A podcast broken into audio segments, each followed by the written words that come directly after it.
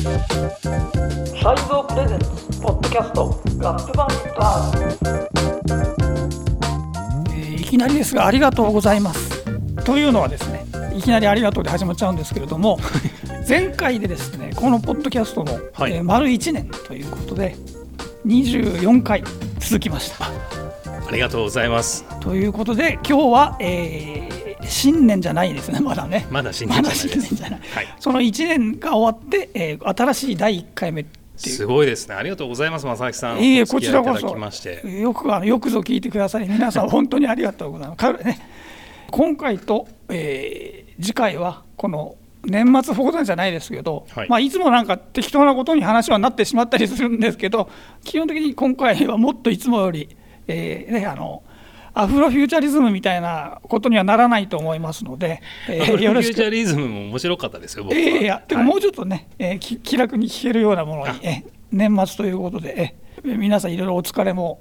あるかなと思いまして、で皆さんの幸せの疲れを癒す内容になれれば。癒せるかどうかは分かんないですけど、でも暇つぶしにはもう最高の内容ではない、それを毎回思って作ってますけど、暇つぶしには最高で、あとは知りません。暇つぶしには あとは知りません。無責任ですね。はい、そんなさなかですけど、はいはいはい正木さん、あのメールが、はい嬉しいメールが届いているので、ご紹介させていただいてもよろしいでしょうか？はい、よろしくお願いします。はい、えーバンディットネーム東京チリンガ丘三丁目エリック・ビーラキームンムンさんですね。これはもう、バンディットネームじゃないですよね。はい、えー小林正明さん、佐藤幸郎さん、いつも楽しく拝聴しております。初めてお便りします。はい、ありがとうございます。古い話で恐縮なのですが、エピソード11で話されていたファブファイブフレディの曲、チェンジ・ザ・ビートに出てくる日本語のフレーズの一部が分かりましたので、投稿いたします。なんと、ここですね、あの僕が解正木さんに、ねはい、解読したのは、日本神語塩物部オンボロのせっかちって言ったんですけれども、まあこのエリック・ビーラキムンムンさんは、これはこれが日本戦後史マダムオンボロの生活と言っているようですと。はい、で今村昌平監督の1970年のドキュメンタリー作品のタイトルでした。はい、その後は何を言っているか不明ですが、ファブファイブフレディもしくはセルロイドの面々は日本の映画をチェックしていたのでしょうか、興味津々です。ちなみにこのドキュメンタリーは、崔洋一監督の血と骨を上回るえー畜殺シーンがあるのでご注意ください。はいまあ、畜殺シーンはね、前のキラー・オブ・シープもその題名の通りに、えー出てきますからね、最初の方で。はいこれもまあ、こっちの日本戦後史、マダム・オンボロの生活の、これもやっぱり白黒で最初の方に出てきます。こっちの方がやっぱりその描写的には、えーここからベジタリアンになっちゃうかなって思うぐらいのインパクトは確かにこっちの方がありますね。はい、はい、で最後に PS、この発見、厚労省受賞レベルの発見ではないでしょうか。すごい、この功労っていうのはこの、ちょっとさ最初紹介しませんでしたが、えー今回もお相手は佐藤功労さんはいです。その功労って字が書いてあります。そうですね、佐藤厚労省受賞レベルの発見ではないでしょうか。えー中尊寺悦子先生が書いた正明さんステッカーがあったらください。すごい。とのことです。もうこの人が誰か分かってる人もね、いますけどね、正明さんは心当たりは？ありますよ。ありますありますどころか、だって、ね、うちの奥様のあれですもん、クルーの一員ですからね。クルーですか？ニューヨーク時代からのクルーの一員ですから。はい、そうなんです。あのツイッターでもね、ラキムンムンさんがこの情報をツイートしてくださってて、速報としてね。速報として、あのハッシュタグチェンビっていうのがまた じわじわきたんああですけれども。チェンビっていうのはね私のギャラクシー時代の後輩の DJ アイスがに、えーこの話を教えてあげてそこから始まったみたいですけどねあ、チェンビが。チェンビがチェンビそうそうチェンビって言うんですよ。DJ アイスが大学生の時にネタがこれがチェンビチェンジ・ザ・ビートだと分かったっていうのはすごい嬉しそうだった記憶があってその頃だからまだ、えー誰もそんなこと騒いでなくて、はいはい。この人一人で騒いでたんですけどあのすごい嬉しそうだで大発見ではあるんですよねあの時点ではね。80だって67年67年ですから、うん。このチリンガオカの人の名前はねあのゲットハリウッド界でも出てきてますからね。ありがとうございます。このようなご丁寧なメールまでいただいて。本当にねわざわざ本当にありがとうございます。はい、いつかあのリアルでお会いしたときにあの粗品をお渡ししたいと思います。粗品？あ粗品があるね。はい、来年はねあのラップバンディットグッズも作れるように頑張りましょあありがとうございます。う。はい、えどうしたらその頑張るっていうのはどういう企業さんのお力っていうことですか？企業さんのお力ですね。もうどうしてもラップバンディットのグッズを作りたいって挙手してくださる企業がもしかしたら変わり種の企業が来るかもしれないので。嬉しいですけど、はい。なんかあんまりそういう人がいるのもちょっとなっていう さすが正明さんの嬉しさはありますけど、はい。嬉しさはあるんですけど、はい。そこまで言ってもらえなくても大丈夫ですみたいな。ね。はい、で今回のテーマですよ正明さん、はい、今回はディスクガイドという表現っていうふうに一応硬いですねゆるくいけなさそうな ネタじゃないですか全く。ディスクガイドという表現。はい、それがきっかけとなったのはインフミオさんという方が書いたですね、はい。えー日本語ラップ名盤100っていうのが、はい。これもでも9月に出たんですよね。これをうんこう開いてみてですね。はい。そういえばいろいろディスクガイドってあるけれどもまあ皆さんどういうふうに接してるのかな、読まれたってことですよね、はいはいはい。正明さんの率直な感想ってのはどうだったんですか？いや面白いかったですよ。面白いっていうか、えーこれだからなんていうのかな。要するに多層的っていうか、はい。いえーいくつかの層に分かれてる分かれてたこう全体あ一つのアルバムを紹介するのに、えーいくつかの層で書かれた文章で構成されていてはい。例えば、えーあんまりヒップホップとか日本のヒップホップ詳しくないっていう人だったら頭のパラグラフだけ多分読めばある程度こう基本的な知識は入ってくるっていうふうにこれできてると思うんですね。はいでもうこれはあ散々聞いたアルバムです。このアルバムのことだったら任せてくれぐらいの人になると、まあ、そこまでいかなくてもいいんですけど聞いたことがあって内容に記憶があるいやに残っているような人だったら一番最後のパラグラフか最後から2番目からその最後の方のパラグラフだけ読んでもらうとえ？こういう聞き方があるんだっていうことになるのでそういうだからそのいろんな層がアクセスできる紹介になってまして紹介っていうかまあこの人は陰酸は陰酸っていうとすごいですね。陰酸な感じの。文雄さん。これ何？陰酸っていういうものがちょっと面白いって言っちゃ怒られちゃいますけどね。インさん僕もねちょうど日本語ラップ名盤100をインフミオさんが出されたタイミングであのライターのつやちゃんがはい。日刊サイズで連載を持っているのでそれの対談をしたんですよ。はい。つやちゃんがインフミオさんにインタビューをするっていう企画をやったんですけれども、正木さんはなんかこうクリティカルな表現方法とかあったんですか？今回インフミオさんのレビューにおいて。クリティカルな表現法というかただあれあのこれ結構なんていうのかな。字数文字数が書かれてる文字数が、えー短くはないけどすごく長くもないのでこういうのができるのかなっていうふうに思うんですよね、ほまあ、だからこれはなんていうのかなインフミオさんのスタンスは多分批評家なので一番最後の部分が多分必要だ必要だしそれが絶対ないとダメなんだろうなっていうふうには思って読んだんですね。うなるほど。自分の場合もやっぱりどっちかっていうとその批評的な視点っていうのは入れるようにしてますよねそういうあの思想家の名前このインフミオさんは思想家の名前とか、えー出してますけれどもそういうコマでは文字数が少ないですかねできなくても別の批評的な観点っていうのもその少ない文字数になるべくなるべくっていうのかな入れるようにはしてきたんですけれどね。というというのはなぜかっていうとあれですもんだって自分で、えー編集したわけじゃないので編集してるわけじゃないので依頼されてるのでそうするともうそこでだから自分が書いたっていうことを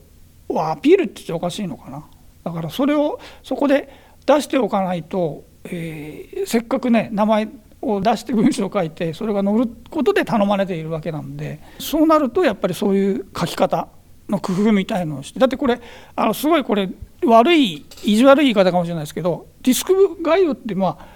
必要不可欠なことって絶対そのアルバムの紹介はあるので結構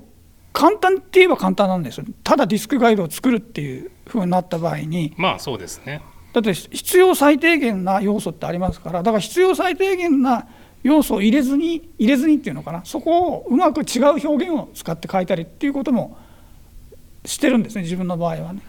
すごい有名な名盤とかが自分のところに依頼されてきてこれお願いしますって来た場合はやっぱりそれはもうねおなじみのことはなるべく書かないで別の表現を使ってで新しい発見があるような文章を提供するっていうことでそこが批評っていうふうに捉えて今言ったんですけどなるほど。だからこのインフミオさんの場合はそれが、えーまあ、新し新しすぎるっていうか今まではこの角度で書いてる人は誰もいないっていうのはありますよね。うんここまで突き抜けたっていう言い方もできると思うんですけど、まあ、確かに僕がおじさんぐらいの年になってくると、うん、あこういう書き方もあるのねっていう、うん、やっぱみたいなのありましたもんね、読んでて。だからそういう意味でこうディスクガイドの進化とまで言うか分かんないです。けどそれはだから書きようでその、ね、さっき別に自分のことをあれするわけじゃないんですけどその批評を込めたディスクガイドの文章っていうのは絶対書けるのでだからそれ自体は新しくないんですけどここまで、えー、突き抜けてたのは、えー、新しいし若い人のこういうエネルギーっていうかそういうのを感じるなとは思いますよね。そこはね、うん、あの素直に、うん、ディスクガイドの新潮流みたいな。そうですね。まあでもこの前にもさらにこのまあこれはえっ、とインディーラップ限定なんですけど、はい、2020年に出てる源さんことジェジェナクションっていうこっちを全然自分は呼び慣れてないんですけど、はい、インディーラップアーカイブもう一つのヒップホップ史1991から2020っていうのがこれもディスクガイドなんまあディスクガイドメインであるんですけど、はい、これとかもだからまあその流れちょっと日本語の日本語のラップではないのでまたちょっと違うんですけれどもこれもだからそういう、ある種この著者著者の名前を出してしかももう、えー幅を決めてインディーラップっていう、えー、ことで限定した中でヒップホップ史まで語れてしまうっていうふうになっていて、はい、これもだから、えー、この細分化っていうんじゃないんですけどちょっとつながってるこういう時代がそそういうふうに来てるのかなとは思いますよね。それ個人なるべくだから個人が出てるディスクガイドただこれ個人が出てるっていう話で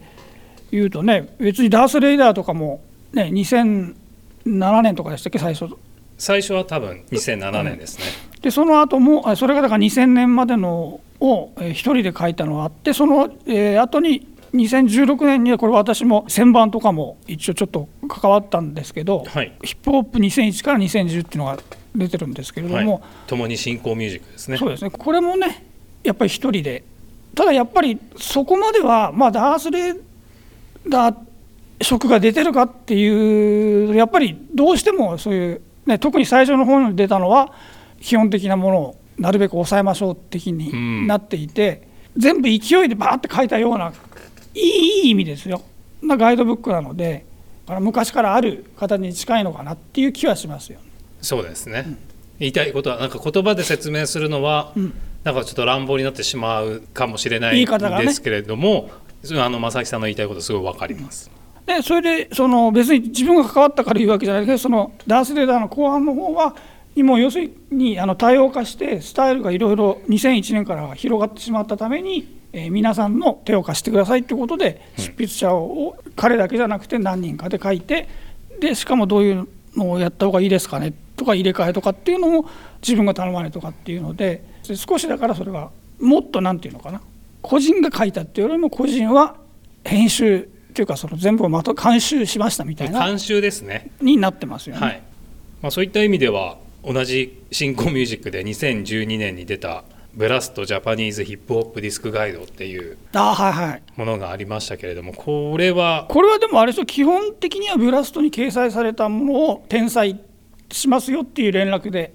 そうです。来ましたけどね。350枚の掲載されていたレビューを、えー、まとめて一冊にしますと、うん。うん。ただあの時、まあ、僕も、ね、当時編集だったんですけど仕事ももう転職して違う職場にいて手伝ってはいない？手伝？はい、でそこであの過去のレビューを、まあ、転載することに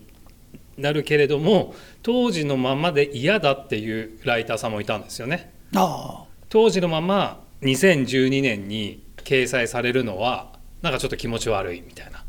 2000年とか99年とかに遡ったらまあもう10年以上前になるわけじゃないですか。でなんかその時のライターさんのテンションと12年後10年後のテンションって同じかどうかってやっぱ変わってる人もたくさんいるとは思うのでなんかあの時はねもうこんなクソ版なぜ出した？でもやっぱり名盤みたいな感じで書いてるテンションをなんかそのまま出すのはなっていう人もいたんでしょうねきっと中には。あでもなんかそれを一人言い出すと本当は全部書き直して新しく書いてもらった方がいいんじゃないかっていう。でも新しく書いたら書いたでなんかこうよく書かなくちゃいけないのかなっていう気持ちにもなっちゃうじゃないですか。そう？なんか振り返ってみたらそんなに良くなかったかもみたいな。別になんか時間経つといやなんかこれ難しいな。風化まではいかないですけれども、あの時はすごいかっこいいなと思っ評たけど価軸とか変わるっていうこと、うん、評価軸が変わると思うんですよね、そのヒップホップって移り変わりが早いので、そうですね。よくここで話してるようにですね。そうですね、はいこの時はすごいかっこいいかと思ったけど、5年経ったらあれなんかなんでこれかっこよかったんだろうって結構恥ずかしくなるみたいな気持ちってあるじゃないですか。うん。でもそれはもしかして書き直そうしちゃいけないんだよね。多分。まあヒップホップって多分そうだとい思います。その時のことが大事な音楽ではあるんでそこでだから夢中になったり盛り上がってる感覚を残して、えーまあ、後世に伝えるって言っちゃ大げさですけどであの書物として残った方が後から見た場合にいやこの人の見方は甘いとかって言われても、まあ、当時は書いたのはこういうふうに書いててそういう雑誌に載ったんですよっていうふうにな方がそので歴史修正じゃないじゃなくその方が面白いなっていうのはだから正木さんは書き直ししなかったんですよね。全くしてないですよね。はいそのだってそれ自分が、ね、読者になったった場合だって全部書き直されてるんだったらいいんですけど基本的にはだって基本的にあれどうして書き直ししてるんですかね？どう？書き直された方もいるって聞きましたよ。でも別に書き直したことがダメとかじゃないとは思うんもですけれども。ちろんもちろん。そっていうかなんやっぱその人のスタイルだと思うので、はい、あとまあ正明さんも先ほどちらっと言ってましたけれども短調も強調もまあ監修だったとしても、うん。読んだ人が思うなんでこれ入ってねえんだろう、ああ有名な有名なっておなじみの問題ですよね。はい。まあ、それ一番分かりやすくこの数年で出たのって多分ミュージックマガジンの日本語ラップ傑作100位でしたっけ？あはいはいはい。あはいはい。なんかこう物議醸したことはあったじゃないですか、数年前に。結構いろんなライターさんがなんかこうブーブーブーブー言って。あ,、あはいはいはいはい。のクリーピーナッツのね R 指定君とかもなんか、あこれどうなの？みたいな。ラッパーの DOTAMA 君とかもそういうことを。えだからあれは多分どうなのって言われる前にうちでそういう人を選んで言わせちゃうっていう責任逃れうん。をやってることでもうだからそれで成立しないんだよね。多分それをやっちゃってることで、はい。絶対これあーどうやって責任取ろうかな。いろいろ指摘が来るの分かるかってるから。でその抑えとしてああいう人を呼んでっていうのでだからまあしあの立ちが悪いって言えばかなり立ちが悪いやり方ですよね。だからみんな怒ったりいろいろ批判があったんでしょうけどだ大体あれ、トータルっていうのがなんで、えーポイントを加算していってっていうやり方がちょっとききついかなっていうのははい。あの日本以外のヒップホップのもう頼まれて書い、えー選んだんですけど、はい。そうなるとだって自分のとこだったらみんなが上げないようなのそういう加算法だったら思いっきり上位の方に上げたくなるじゃないですか、はい。残るためには。っていうことをやり出す人が、はい。自分みたいな人は他にあんまりいなかったですけれども、はい。でもそう考えてもおかしくないですから。ね、まあそうですよね、なので加算式みたいな風にしちゃうと正明さんぐらいキャリアで重ねられたライターさんだったら、まあ、これだったらみんな選ぶだろう。別にあえて自分が選ぶまでもない。自分が選ばなくても多分100ポイントぐらいは稼ぐだろうみたいな。ってことになっちゃうじゃないですか。ってなるとどうしてもねみんなそれ同じ気持ちになったら ビギーの「レディー・トゥ・ダイ」すらナスの「イルマティック」すら10位に入らないみたいなことになっちゃう可能性あるってことですからね。加算式だと。そうそうそうそうあのこの間のローリング・ストーンが選ぶ海外の, あのベスト100も、はい。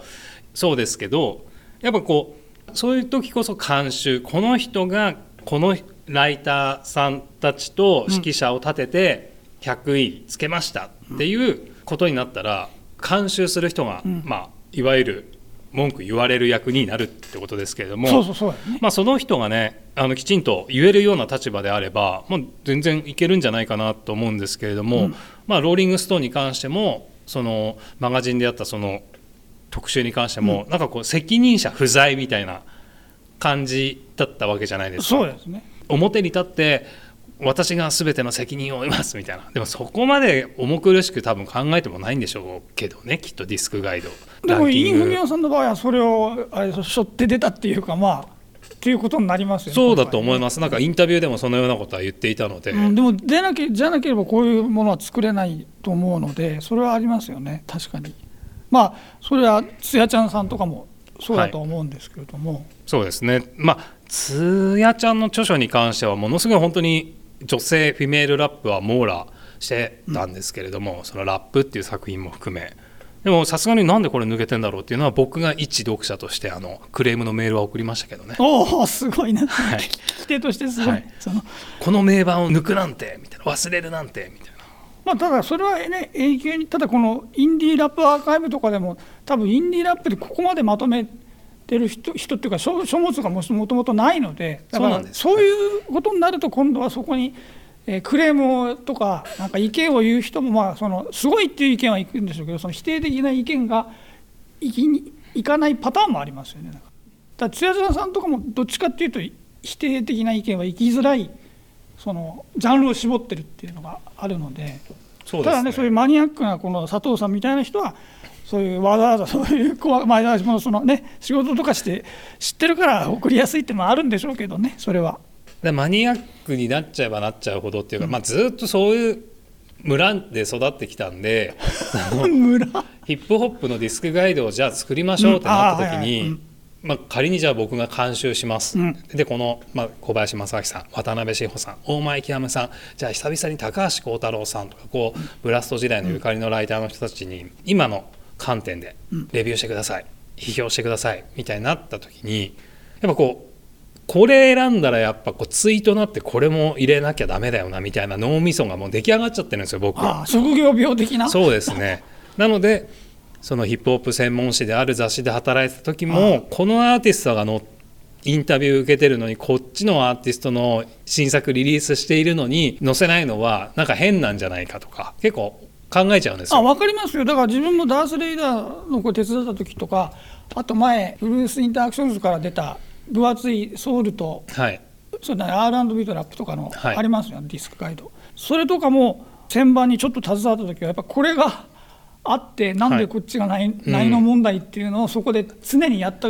自分でさえありますよそれは確かに。あるじゃないですか、なんかもうもっとあの、まあ、例え話ですけど、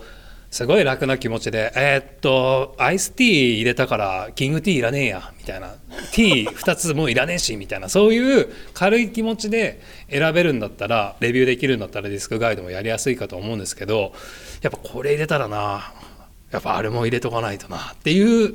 こうやそれが山積み山積ですよ山積それはだから編集編集者監修者とししてそうなるってことですよね。はい。だ自分の場合も書き手ではあったんですけどそっちにちょっと携わったために旋盤になるとどうしてもすでにほら上がってるものがありますからね。で大体そのほら最後の修正っていうのかな。だからこれが枠がちょっと余ってますけどとかいうふうになってじゃあそれがあるんだったらこれっていうふうに自分の場合はなったんでまたちょっと事情は多分違うと思うんですけど。やむにやまれずに選んでるみたいなところ少しはあるんですけど、うん、だからそういう意味では本当に分かりやすい言葉でもう忖度ですよね。だから忖度がなければもっと自由で面白い売れ筋になる商品って作れるんじゃないのかなって思うんですけど。でも売れ筋どうですかだからまあこの日本語ラップ名盤100の場合はもう個人の名のもとに書いてるのではい。らそこは全然も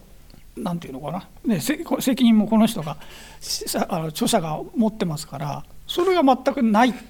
まあ、とにかくバランスは気をつけて書いてるっていうふうに言ってますけどはい。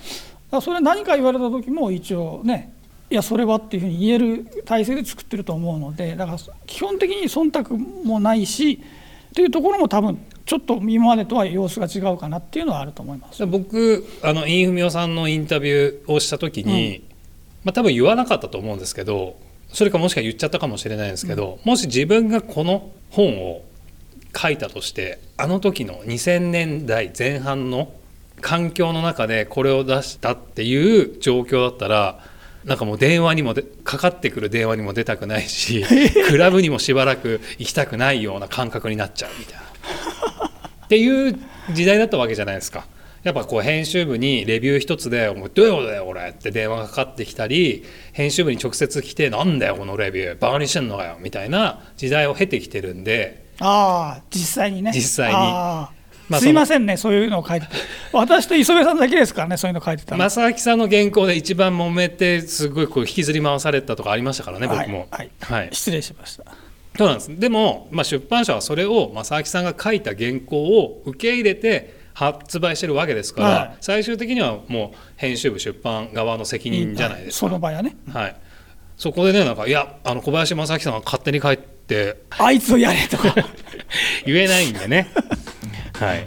まあちょっとねいろいろは話してしまいましたがちょっと。そうですか。もうあ終わり終わりじゃない。や時間ですね。はい、ちょっとね後半ではまたちょっと砲弾とかになる結構真面目なね話になっちゃったんで。いや真面目でっていうか砲弾ですよ。だってその だってう裏まあこれねディスクガイド付けの裏側っぽい話もいろいろ出てきてるきたので。はい。このままあの後半に。はい。ちょっといろいろ僕からもねちょっと正明さんにお聞きしたいあこともあるので。はいはいそしてこの前半部分がの配信と同時に11月ですね。11月に出た、え新作の中からまた30曲だから30 30曲かなを選んだ、えプレイリストを同時に公開しますのでぜひそっちもチェックしてみてください。ということで続きはそのまま後半へ行きます。